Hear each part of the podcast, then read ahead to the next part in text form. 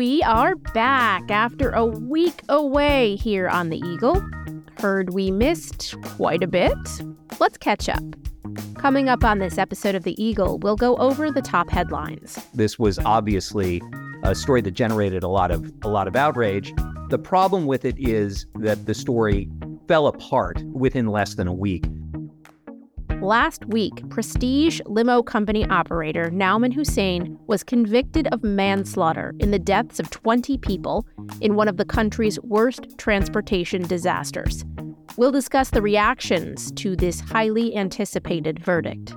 There's no way he's going to be convicted of manslaughter. That's way too uh, harsh. I think it'll be at the most uh, guilty of criminally negligent homicide. I had no clue whatsoever. I was so surprised. And we'll find out why genealogists say the state of New York is making their jobs harder. It's good to know your roots. This is The Eagle, a Times Union podcast, a look inside our newsroom. I'm Jessica Marshall.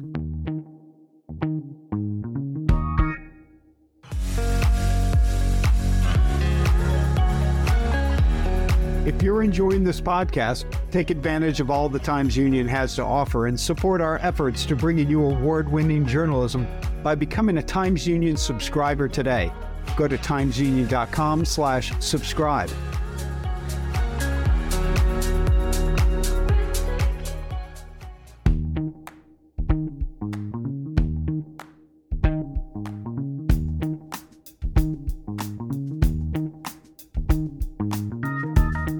Welcome to the Eagle. I'm Jessica Marshall. Okay, let's discuss now what appeared in the Times Union and on timesunion.com this week.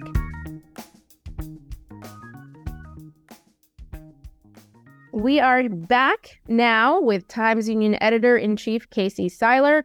Uh, we took a little break from the podcast last week when absolutely nothing happened, uh, aka it was one of the bigger news weeks that I've seen here. Uh, so let's start at the top with a shooting that involved police in Clifton Park this week. What can you tell us about what happened there?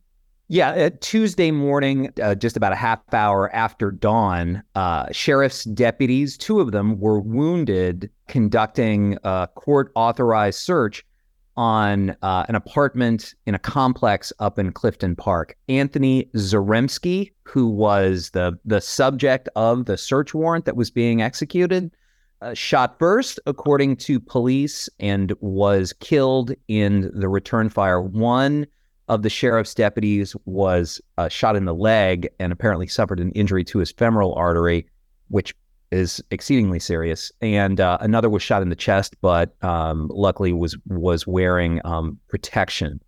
Uh, he was 23 years old, Mr. Zaremski, and had a, a very long criminal record for, especially for someone of so few years. And uh, it, this was part of a, a, a local, state, and federal uh, operation that uh, resulted in a number of searches at right around the same time looking for um, drugs and weapons. So there you go. A very obviously a, a, tragic outcome for the uh, the young man, but luckily the deputies, you know, managed to get out of it without uh, fatality on the law enforcement side.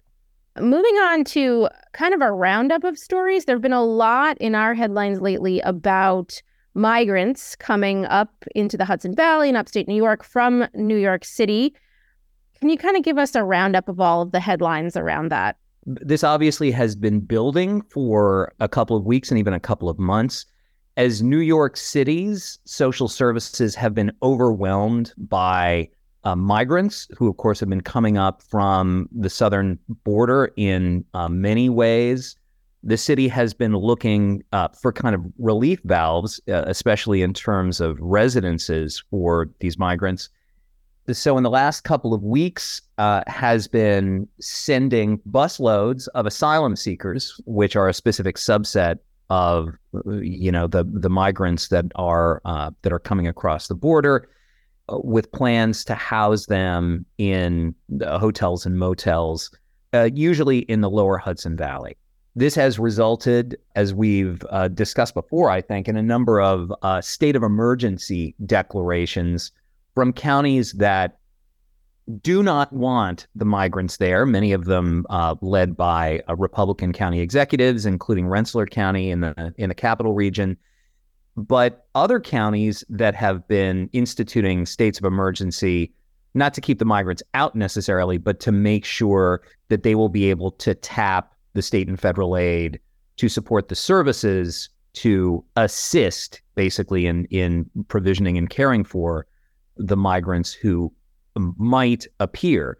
We've reported on the state looking at uh, SUNY campuses, including uh, U Albany, as a potential site where migrants could be housed temporarily.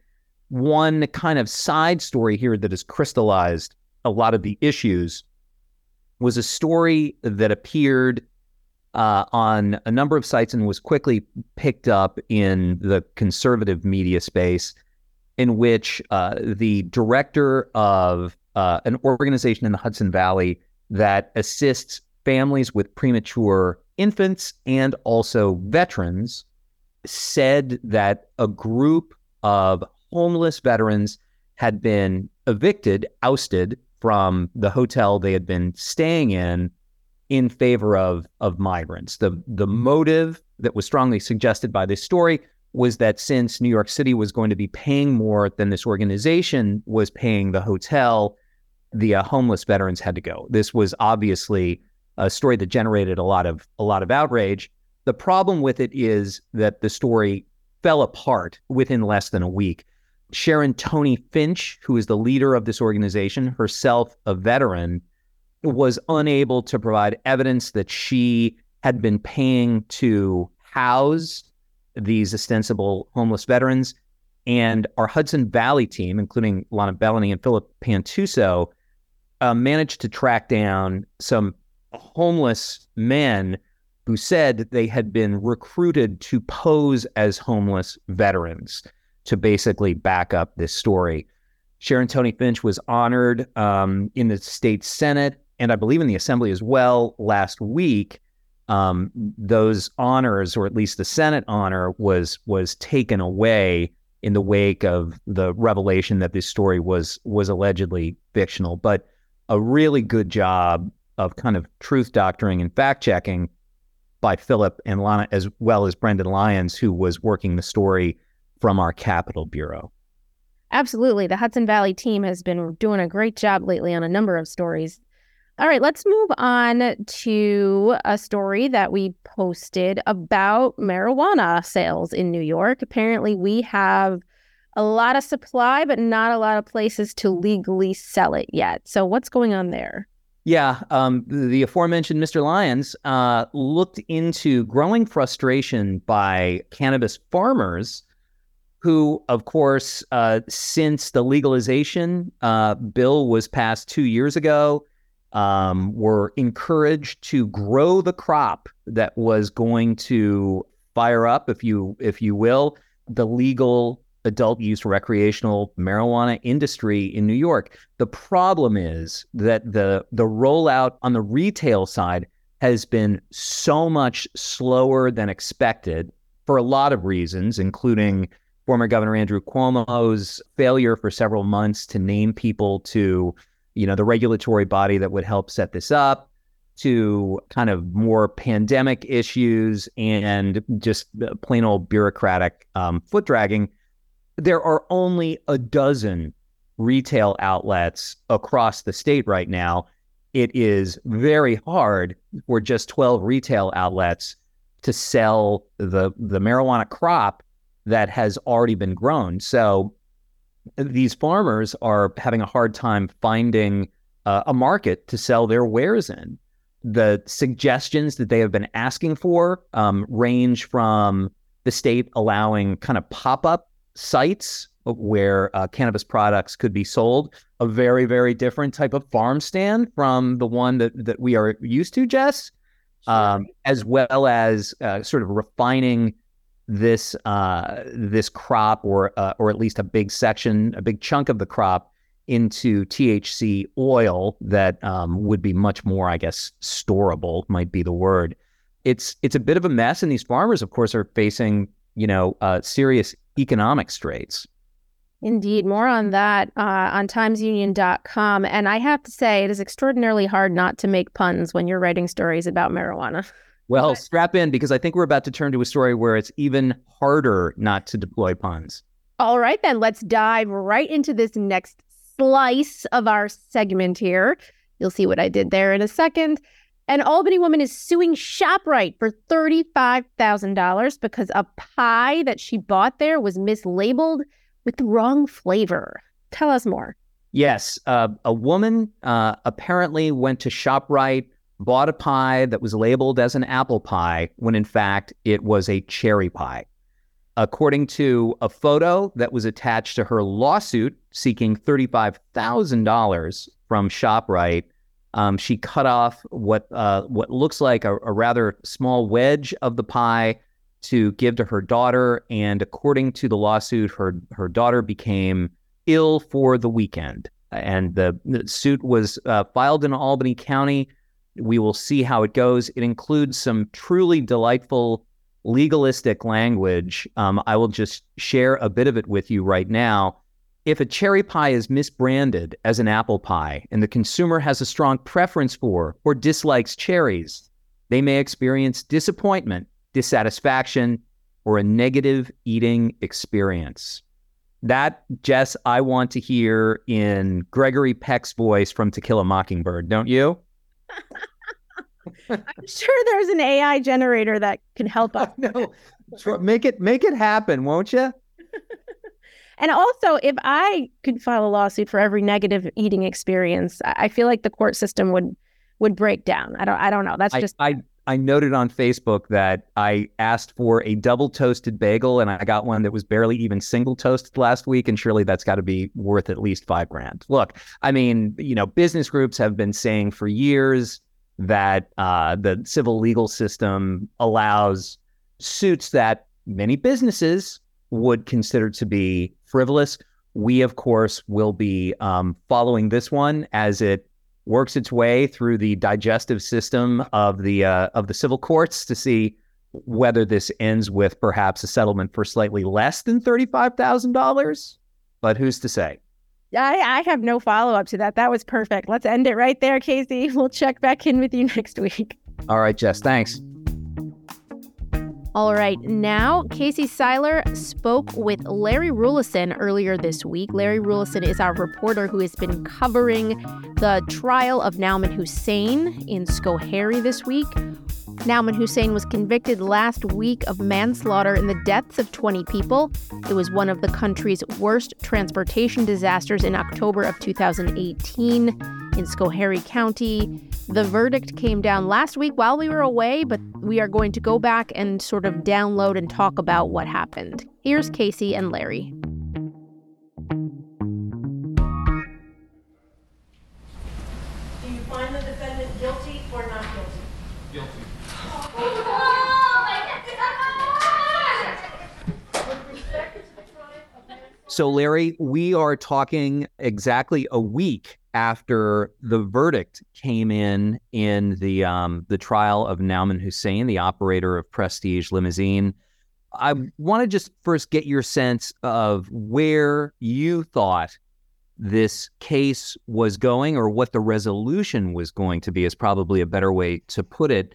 When you heard just after, right around lunchtime last Wednesday, that the jury had reached a verdict. Yeah, Casey, um, that's very interesting. I, I remember texting my wife, who was texting me saying, What's going on? Um, and I said, Well, there's no way he's going to be convicted of manslaughter. That's way too uh, harsh. I think it'll be at the most uh, guilty of criminally negligent homicide. I had no clue whatsoever. I was so surprised. with respect to the crime of manslaughter in the second degree in violation of section 125.56.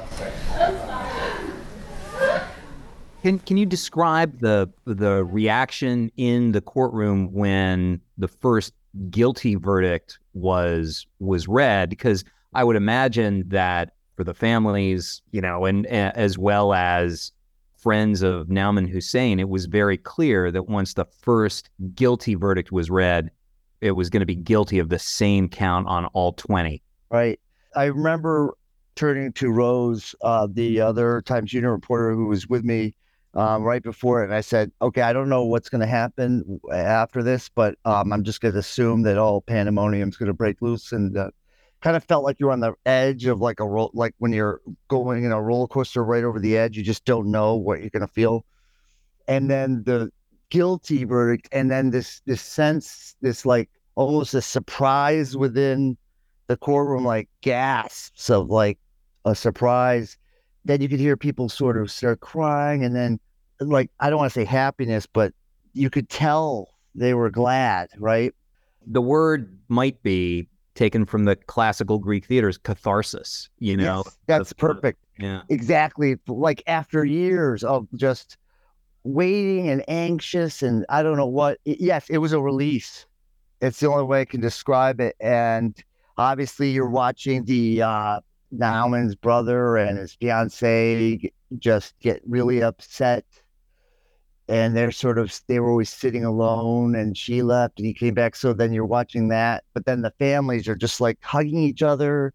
And you could tell they're like just finally, finally, finally. And then they finally said all of them, all the 20. Um, and it just, it did seem to take long, like the one dad had said. It was just, I would just wasn't prepared for it. I don't think I've ever seen anything like it in my life. I'm happy, yet sad, which is a difficult thing to express and explain. I'm happy for my son. He's finally gotten justice, and that is exactly what I've been fighting for. Four and a half years. I, I kept. I want to thank the jury for doing an amazing job and listening to the evidence. And today is really about the families. And we just want to make sure that, that you guys spend time with the families because it's really about their day today.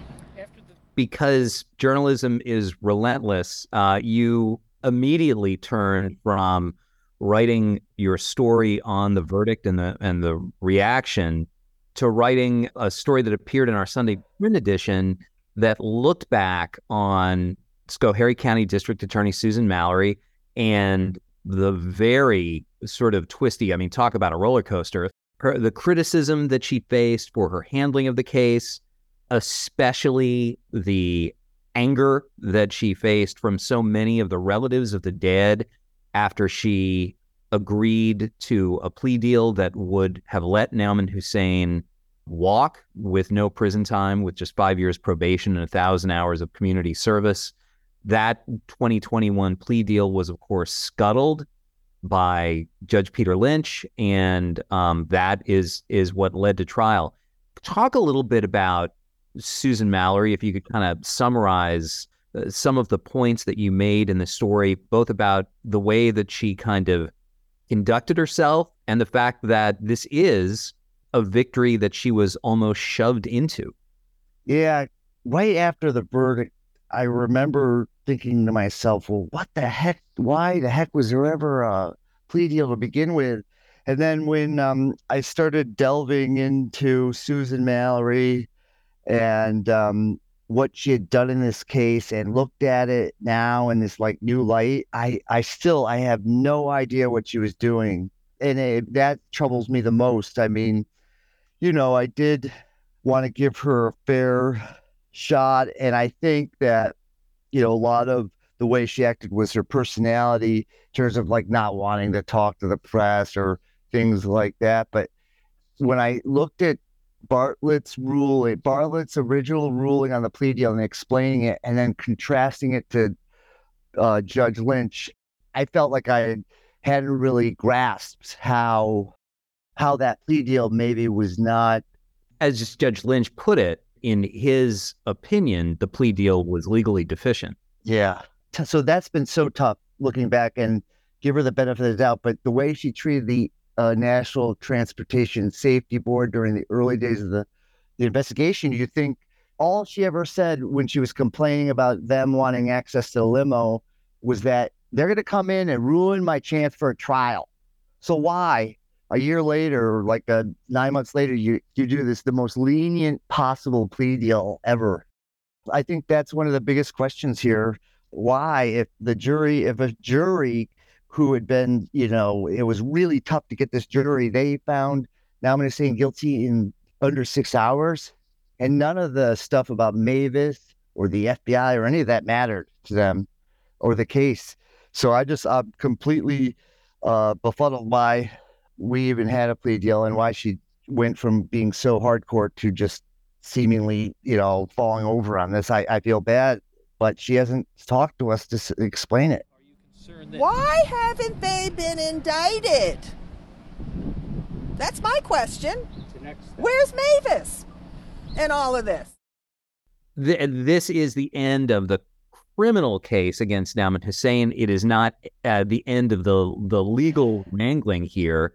Many of the families have, of course, brought suit against Mavis Discount Tire, the you know the Saratoga Springs outlet that uh, fraudulently told uh, Nauman Hussain that it had done brake work and then didn't do it, and also gave the death car, as it were, a DMV sticker that it never should have received.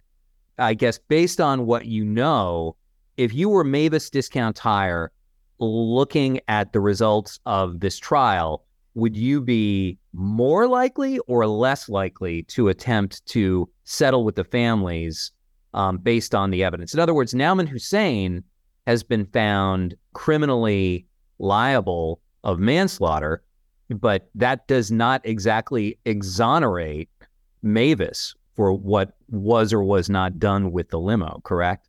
After uh, Lee Kindlon dressed down um, the uh, former uh, manager of that store, Virgil Park, in a uh, cross examination, I think that they are more likely to want to consider perhaps considering a settlement here than than not, because that that was some epic theater uh, that probably can, I'm assuming, can be used um, at civil trial, and so there was no uh, way around that. Uh, so I think Mavis's uh, case to, uh, you know, they tried to get uh, themselves dismissed as a defendant. Um, their their case is weakened substantially throughout this trial. So I, you know, I don't know uh, what they're going to do or uh, what the, the, a lawyer would say, but um, it appears to me like they, they, they might get hammered at trial. Yeah, it, it's important to note that in a criminal case, it's the uh, the standard is proving it um, beyond a reasonable doubt, and in a civil case, of course, it's a preponderance of the evidence, which is very different. It's essentially fifty one percent, right?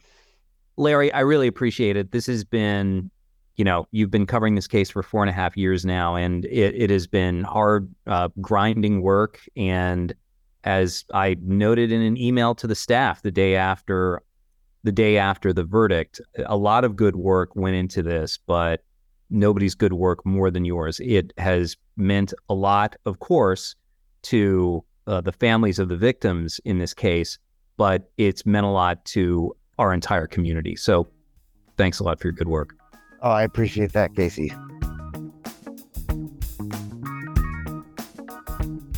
As always, you can learn more about all of the topics and issues that we discuss on this podcast at timesunion.com or on any of our social channels.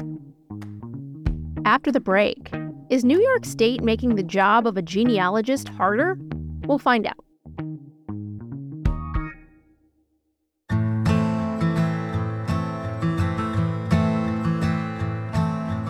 It's been 15 years since 12 year old Shalik Rainwalker vanished. His disappearance from rural upstate New York was ruled a probable child homicide. But no one has ever been charged, and his body has never been found.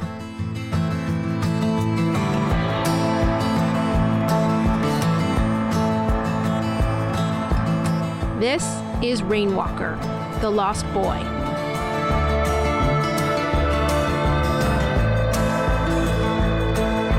I'm Jessica Marshall. And I'm Wendy Liberatore. In this podcast from the Times Union, we'll take a deep dive into this mystery the case of a missing child that has unsettled New York's capital region and beyond for more than a decade. Available now wherever you listen to podcasts.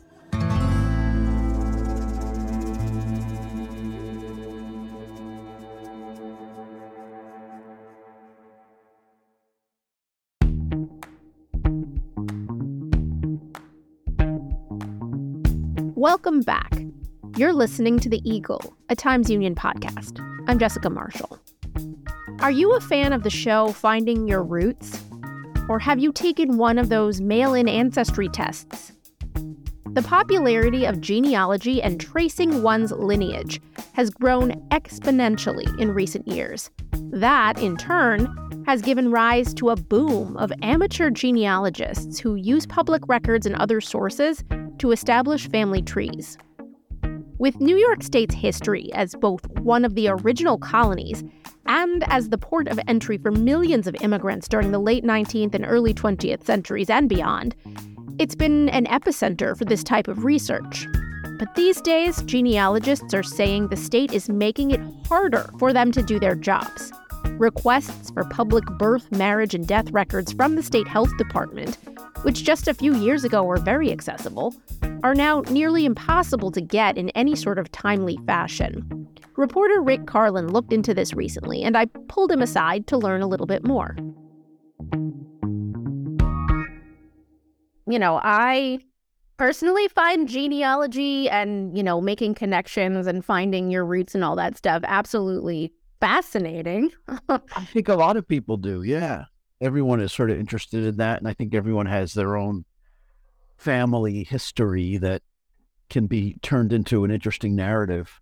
Absolutely. Oh, where, where did grandma come from? When did she arrive in New York? Or what farm did grandpa grow up on? And what, what has happened to that since then? And so forth everyone can relate to that. So I, I actually have received a, a number of emails uh, since that story came out last Sunday.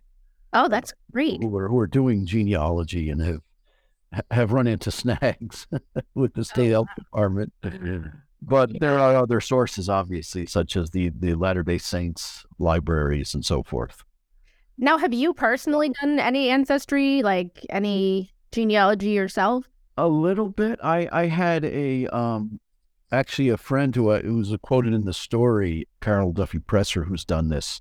Mm-hmm. She just for the heck of it, when she was starting out with this, researched my uh, mom's side. Actually, she did both just to see how. But and and you can only go back so far if you've come from Europe in 19th, 20th century. Sure. Yeah. But yeah. I mean, and it was pretty accurate from what I could tell because it was stuff that I I knew you know, family lore about my grandparents. I have a believe I it was a second cousin who I think it was a PhD thesis in her sociology studies who researched my grandfather's side of the family because they had, they had lived in a commune. It was a Russian Jewish farming commune in southern New Jersey. Oh wow! Called the Alliance Colony, and we I've been down there. The, the, the graveyard is still there. That's about it. But it's farm country. It's still farm country. They had arrived there from Russia in the late 19th century, and that's where my grandfather was born, uh, basically on a tomato and corn farm. Yeah, absolutely. Um, I had I had done it myself and found a long lost cousin and solved a family mystery. Like it. Yeah, yeah, yeah. There's things like that, and so it makes it kind of makes you want to do that. It makes me want to start to look into this stuff you know, one of these days when I have some a spare moment, I might swing by the uh, the Mormon archives just to see how far back I can go. And I know that one sister, one of my sisters, did one of those DNA testing kits. It was hard for me to make any sense out of it. It was yeah. it was very vague and very broad. It was like, okay, I'm related to half the planet, as as as we all probably are. Right. If you have if you have Russian Jewish heritage, we are likely related. yeah, probably. Yeah. So where does that put us now, you know, with your story and researching? Obviously people are really interested in finding out their genealogy for various yeah. reasons. You know, there's there's some people who just do it, you know, for fun as a hobby. There's some sure. people who do it, you know, to solve crimes. Like, oh, you know, what what's the crux of your story? Well, the story that ran on Sunday was that one of the sources that people use and I actually I did this once for my uh, my grandfather on my dad's side. Or for some reason, I I was interested in getting the death record years and years ago, and it was very easily obtained uh, from the Department of Health. But now, if you're doing a gene- genealogical survey and you want to find when your, for, for instance, your grandmother died in New York City, the State Department of Health they have they maintain a, a death index where they basically have records of all these deaths and births. And it used to be pretty easy to get. You would you could call them, I believe, or write them, or there was even a walked up window in the Department of Health's main offices here in Albany, uh, where you can make a request, and they would also do expedited requests. Wow. That changed a couple of years ago, and now you have to it has to be a written request. And what I'm hearing from genealogists, it, it's taking years Wow. To get Why? the requests answered. And I don't have a good answer from the Department of Health. They sent a rather terse, terse email referencing the pandemic. Things got scrambled during the COVID pandemic.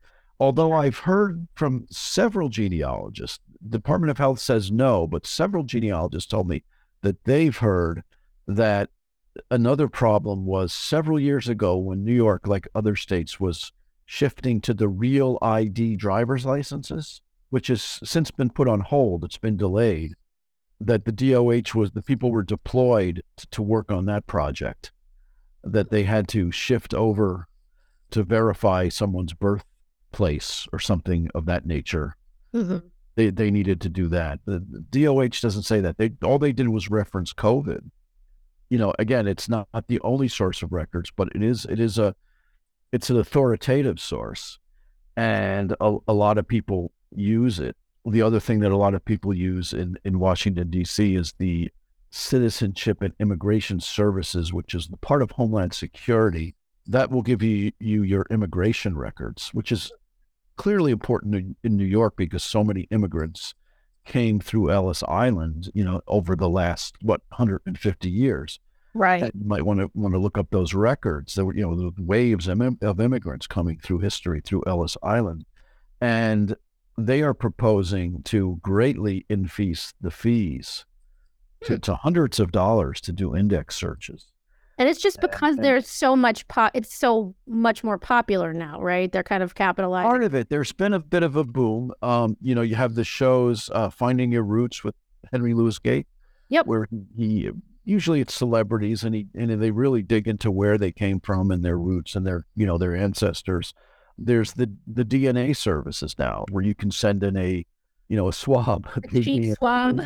yeah, yeah, and they can give you an idea of where where you you know where where how far back are you? Do you come from Central Russia or do you come from North Africa or do you come from Asia, from India?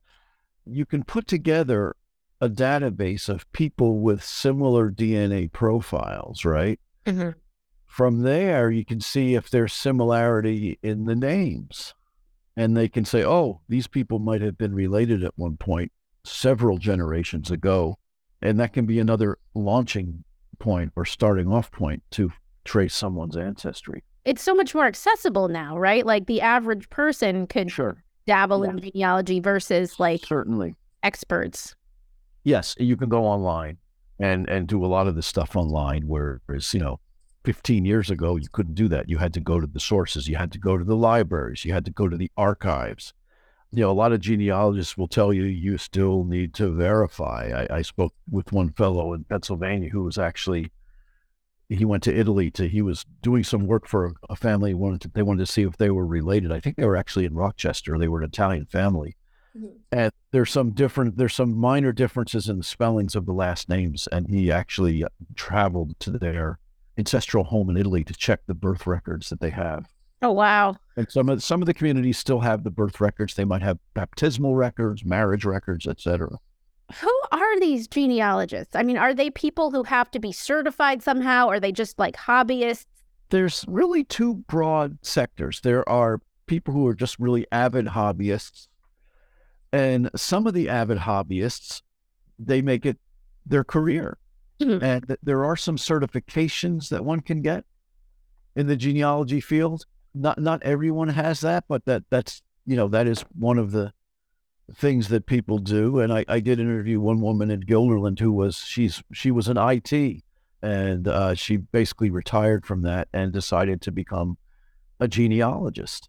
And she'll get paid. And she she said a lot of her work is when you'll have a you know an you know a family historian someone who's doing a, a history of the Marshall family Mhm. and they hit a dead end.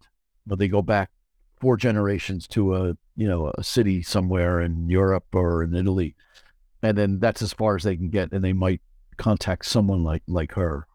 Because there there there's a lot of tools. There's probably a lot of the tr- tricks of the trade, Yeah. and I'm sure that it can also become very time consuming. Oh my gosh, yeah, obsessively so. yeah, I'm sure people get obsessed with it. Yeah, it's good to know your roots. All right, that's it for this week. I'm Jessica Marshall. We will be back next week with another look inside the newsroom here at the Times Union. In the meantime, check us out on Facebook, YouTube, or Instagram, or head on over to timesunion.com for the latest news and features. The Eagle is a production of the Times Union. It's produced and edited by me, Jessica Marshall, with help from the Times Union digital team and the newsroom. Special thanks this week to Casey Seiler, Larry Rulison, Rose Schneider, and Rick Karlin for their contributions to this episode.